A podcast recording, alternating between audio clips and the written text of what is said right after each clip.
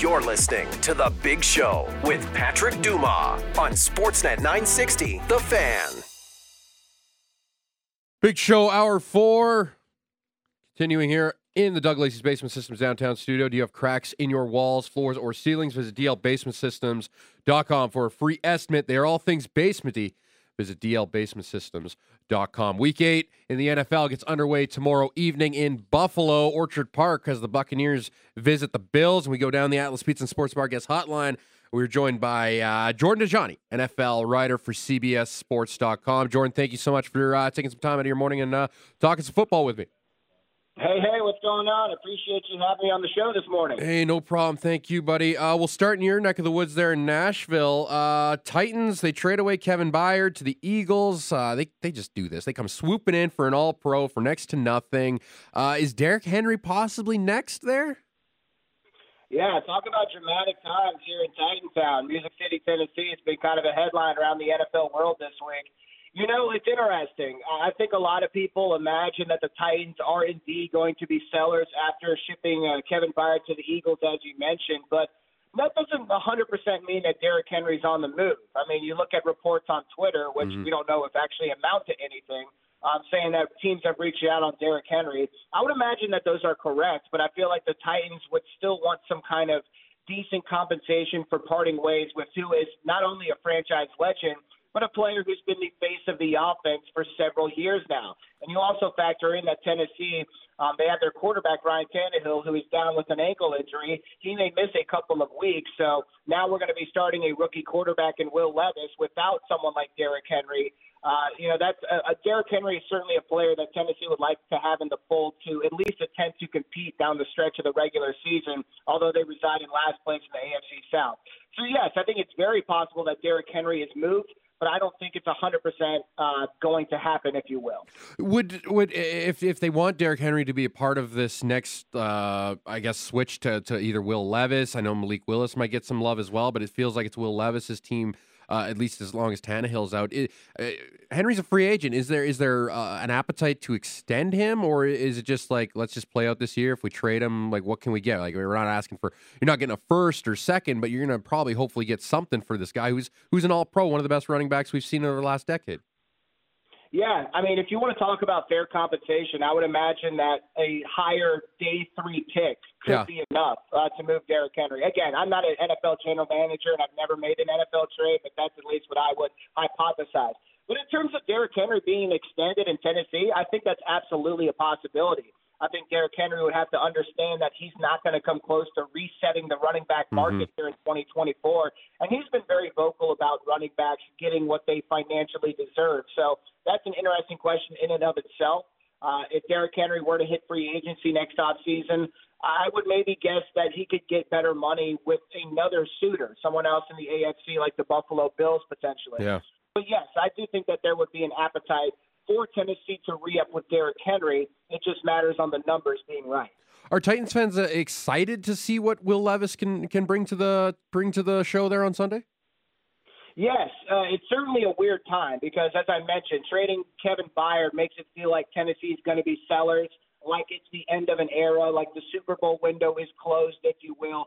But there is some cautious optimism for the young signal caller out of Kentucky. I mean, Will Levis is someone who has uh, arm talent that is extremely evident when you watched him during college. He didn't necessarily have the on field success that a lot of people wanted from a top quarterback in the 2023 class. But this is someone who definitely can put some zip on the ball. But more than that, unlike Malik Willis, uh, he's someone who has operated in a pro style offense before. He's someone who started for a big Power Five school in the SEC. Um, so there's some optimism around Will Levis. The problem is, uh, unfortunately, fans have to keep in mind that he's operating behind a bad offensive line, mm-hmm. a subpar wide receiving core, and an offensive coordinator that has plenty of questions around him. And oh, by the way, his first defense that he's going to face ranks number three in the NFL yeah. right now in the Atlanta Falcons. So it's not exactly the most promising situation for your first NFL start but a lot of people are excited to get their first glimpse at what could be the future in Music City.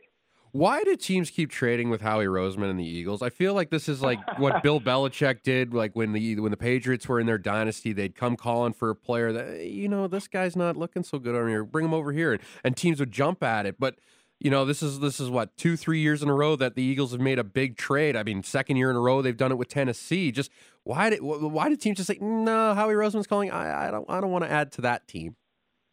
You know what's funny is the worst part about the Kevin Byard trade is just for the fact that he went to the Eagles, right? If Yeah. you recall, the last trade the Titans made with the Eagles included some wide receiver named AJ Yeah. Brown. I don't know what he's up to these days. Oh, if he's been successful or anything like that. So yeah, I mean it's funny because uh, that that's the main reason that Tennessee fans hate this trade. But in- in terms of compensation, it's so hard to judge what is fair and what's not fair because on one side, Kevin Byard, yes, he's an All-Pro safety. At the same time, he's he's on the wrong side of 30 Yeah. years old now. He also has what is what is a really large cap hit, although you could really describe this as a one-year deal. So it gets some money off of Tennessee's book. Um, and at the same time, again, he is on an expiring contract. He was someone who reworked his deal just a few months ago in the off season, and there were some rumblings, you know, if he was going to be even part of the team in 2023. So it's really hard to to to, to come up with what may be fair compensation. But uh, again, Howie Roseman is the best general manager in the NFL when it comes to trade deadline. He's he knows what he knows what um, assets are on the available market, and he knows what they will cost, and he's going to be quick to jump on them. So that's why he's one of the best, and that's why Philadelphia is one of the best teams in the NFC. And once again, it seems like they could they're set on track to make another Super Bowl run. Do we do you anticipate a, a busier week leading up to this deadline next Tuesday? Do you think like uh, we could see a couple more trades trickle in here? Because I know the it's, the NFL trade deadline has definitely picked up in, in the latter years here. It's uh, comparable to what the what the MLB, the NBA, and the NHL are doing with their deadlines.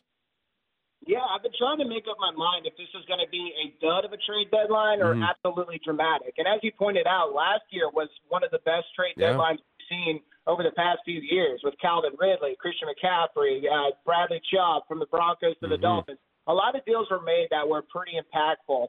But I will say this: uh, I've been trying to, you know, keep tabs on on buyers and sellers in the league, and I feel like what transpired in Week Seven in the NFL may have a dramatic effect on the trade deadline. You look at the Minnesota Vikings; they were thought to be Yep. big time sellers at the trade deadline, but all of a sudden, I think they're sitting at three and four. Just scored a huge victory over the San Francisco 49ers. Kirk Cousins looks like he's 100% going to stay put. Stay put. Danielle Hunter is in the midst of a career year. Is that a pass rusher that Minnesota really wants to part ways with, with the division still in the balance? Mhm. Uh, Ezra Cleveland is an offensive lineman, kind of a guard slash tackle type that I thought could be on the move. But is he less likely to be traded after Minnesota's win against San Francisco? Yeah. So I'm keeping an eye on the Vikings. I don't know if they're going to be as big of sellers as many imagine they would be. Maybe you could say the same thing for the New England Patriots. They have several players who people thought could be on the move. Left tackle Trent Brown, Hunter Henry, the tight end who caught the game-winning touchdown against Buffalo this past weekend. Wide receiver Kendrick Bourne. New England's not out of the mix just yet either, so maybe they're not going to be sellers at the deadline. If there is one team to keep an eye on, from everything that I've heard, according to reports, it should be the Denver Broncos. Yeah. And that's on both sides of the ball. Um, many people expect at least one of their wide receivers, and Jerry Jeudy or Courtland Sutton, to be moved. You look at defense. I think they got some a couple of underrated linebackers such as Alex Singleton Mhm. and Bruce Jewell, who would be great additions for a couple teams. Uh, All-star safety Justin Simmons could be moved for a couple picks. Maybe the same could be said about Kareem Jackson, although he was just handed a suspension, so that seems unlikely. Keep an eye on the Denver Broncos. But to answer your question, yes, I do think that we are at least going to see a couple of entertaining, dramatic trades come down the wire as we approach Halloween. Uh, talked about the Vikings there picking up a, a massive victory on Monday night against the San Francisco 49ers. Second week in a row, Brock Purdy doesn't look like the shiniest new toy in the NFL. He doesn't have Deebo. He doesn't have Trent Williams. It's, it's a little bit of a mess. He's got overthrows there. Just is there some concern that maybe we've we've anticipated a little bit much with Brock Purdy here, or is it just you know this is just the NFL? It's uh, what have we done for me lately, and next week he could look the greatest. Yeah, I think it's funny because Brock Purdy has somewhat turned into a polarizing figure. I mean, you have people in one camp that believe he's the next big thing since Tom Brady, Yep. and then you have other people who believe that he's completely overrated because he operates in what is a very, very favorable Yep. or s- system, I should say, with Kyle Shanahan. I reside pretty much exactly dead middle, and I always have. Like, I think Brock Purdy.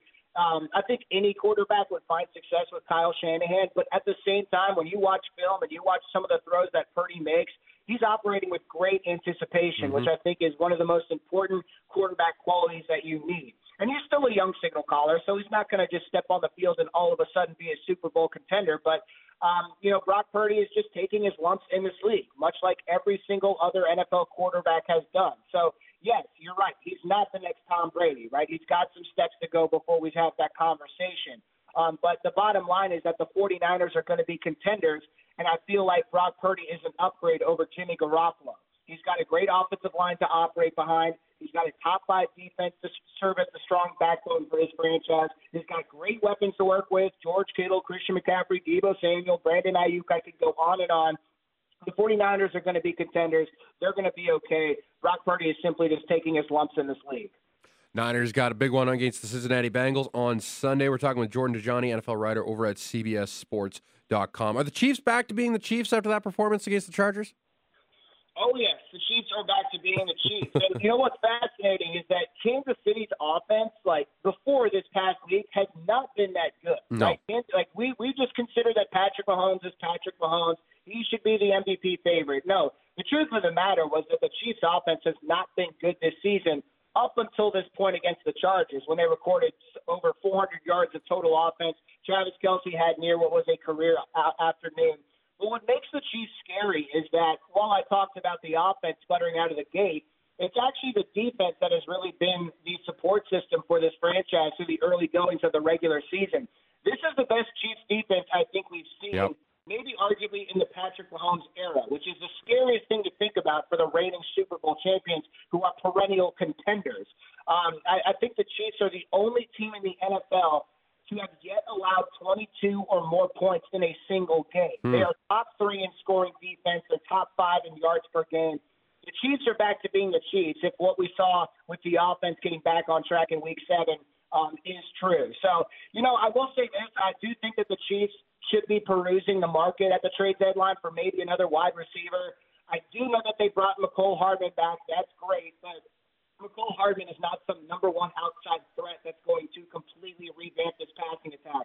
Too many times it feels like it's Travis Kelce versus the world. I think the Chiefs absolutely need to continue to do their due diligence to potentially bring in another weapon because that would just solidify them as the Super Bowl favorites.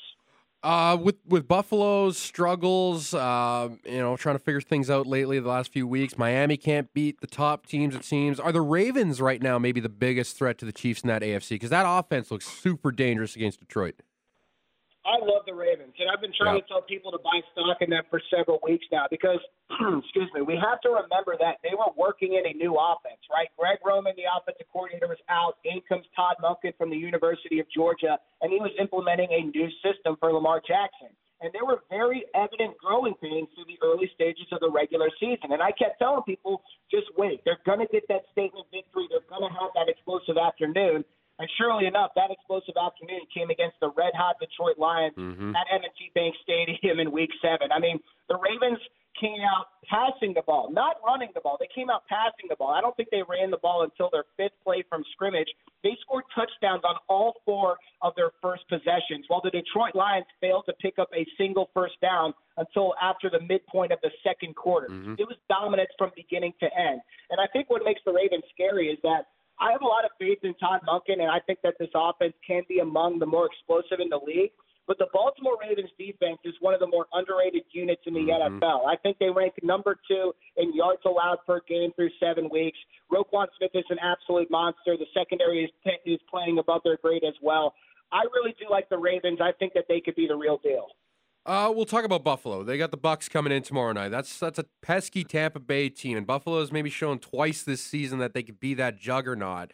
Other than that, like it, it's been kind of you know very meh play from the Buffalo Bills. What's the biggest worry from this group right now?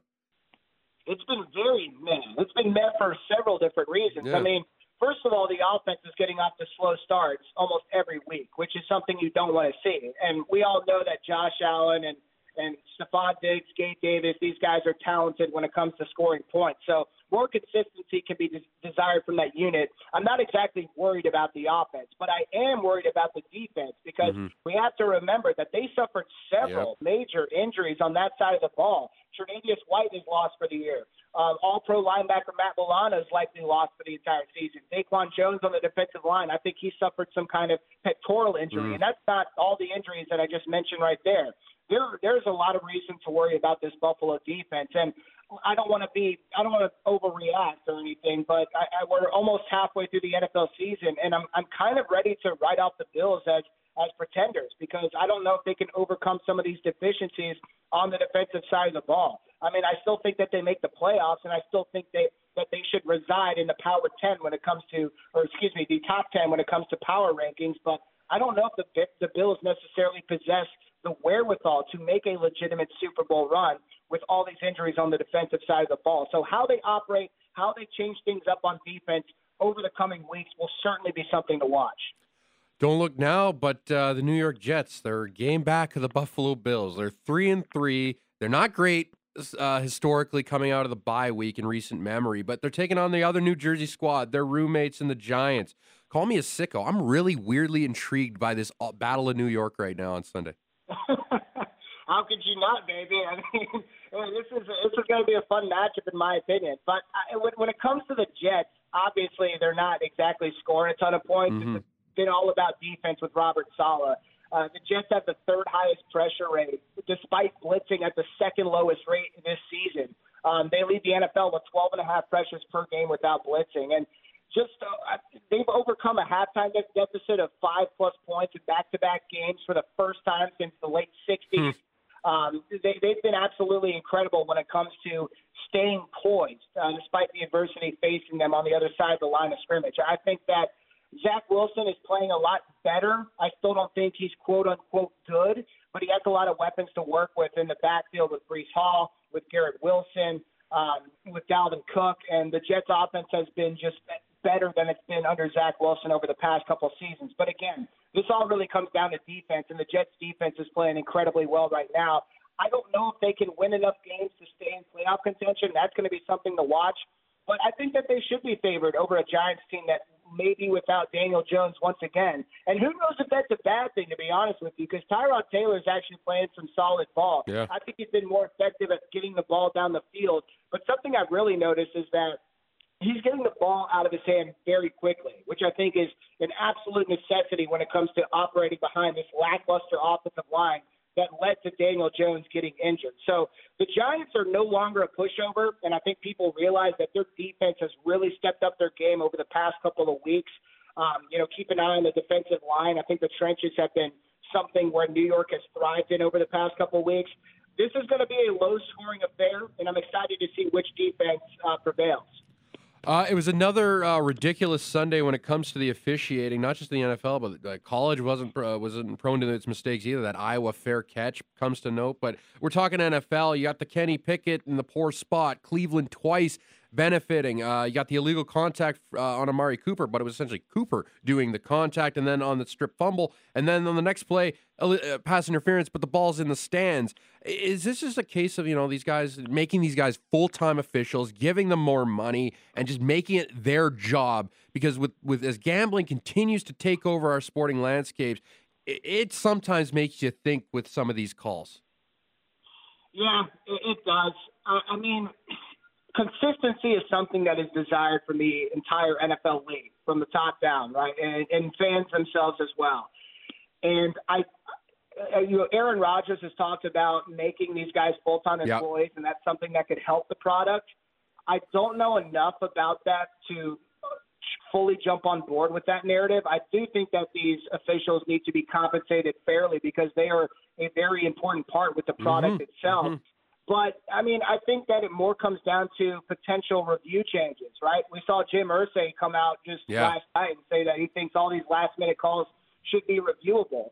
And I mean, I'm I'm open to any kind of route you want to go where we can just have a complete product, right? Where we can have the right call on the field. I don't care if that's uh, an official in the box who's been more involved. I don't care if that's uh, more challenge flags for for for head coaches who want rule changes where they can um, challenge certain calls on the field, like we tried with that, with the defensive pass interference a Mhm. couple of years ago. I'm open to any kind of possibility that would lead to more consistency with officiating because I would agree that it's been very inconsistent up to this point. And I don't, and I don't think like if you do add an extra layer of support for these officials, be like because up in the CFL we have we have the command center which kind of like uh, overviews all the plays and kind of like can radio down to these officials like, hey, you missed this, this should be called, or like what what VAR is in in in soccer and whatnot. You have guys in a room that can radio into the official and be like, hey, you missed this, and I don't think the officials would take offense to that because I think that's a lot of pressure. I think they would they would want the help. Yeah, I 100% agree, and it's almost like the NFL desires this kind of traditional refereeing, if you will, right? Uh, yeah. Like hesitant to put the GPS in the football. They're hesitant to have the guy, the eye in the sky, always radio down for anything that's coming next. Which I think that, that is something that they need to absolutely be open to. So, you know, the more we talk about this, I think it's more possible that we end up seeing changes in the game. Because I agree that it should be something that is talked about not only because fans want a, a, a genuine product and they want the correct calls on the field, but I feel like the league does as well. Jordan, what's your uh, latest you got working on over at CBSSports.com? Yeah, I'm trying to get a hold of Will Levis as he makes his first career start against the Falcons. So I'll probably have an interview with, up with him in the coming weeks. Uh, we're having a lot of great gambling content over at CBSSports.com as well. So we're reaching that midpoint of the season. It's really time to decipher which teams are for real and which teams are not are for not. And I will say the trade deadline. We talked a little bit about it. Um, we have a ton of content when it comes to teams that could be buyers, sellers, players that could be on the move. So you will never get bored, and you will never have a shortage of NFL content over at CBSSports.com. Jordan, thank you so much. Uh, we'll do this again very soon, I'm sure. Enjoy the week uh, ahead, and uh, yeah, have a good one. Absolutely. Thank you, man.